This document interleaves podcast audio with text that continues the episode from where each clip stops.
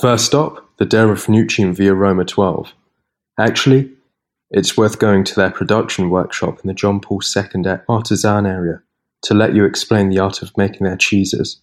But I couldn't resist, and I came to this store, which is the kingdom of cheese. I tried them all. The Cacio Caciocavallo, which happens to be the cheese of transhumance, the braid, the skittle, the stracciata, the ricotta, but also the caciotta with truffle. And then I was enchanted by the history of cacio salame.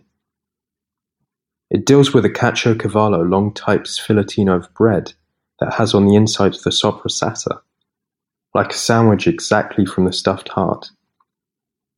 In the post-war period, the Molise emigrants in the USA felt nostalgia of the sopressata, a typical salami of Molise, but it was forbidden to import, so someone invented the cacio salami. Apparently, there are letters in code of thanks to the relatives for this delicious stunt. After having stocked up with everything from Nucci, I decided that it's the day of sins of gluttony, and I arrive at the Pasticceria Carosella, famous in the world for the curly sugared almond.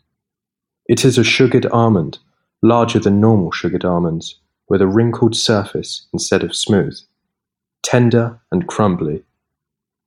The curly sugared almonds have as a basic ingredient the almonds of Avola, which is sprinkled with gum arabic to flavor the covering with thin layer of syrupy sugar. The curly sugared almonds are even a patented product of the Carosella confectionery that with over 170 years of activity is among the oldest stores in Molise. I love the Ostia di Agnone and Torrone Carosella. I could continue my journey on foot after this load of good calories.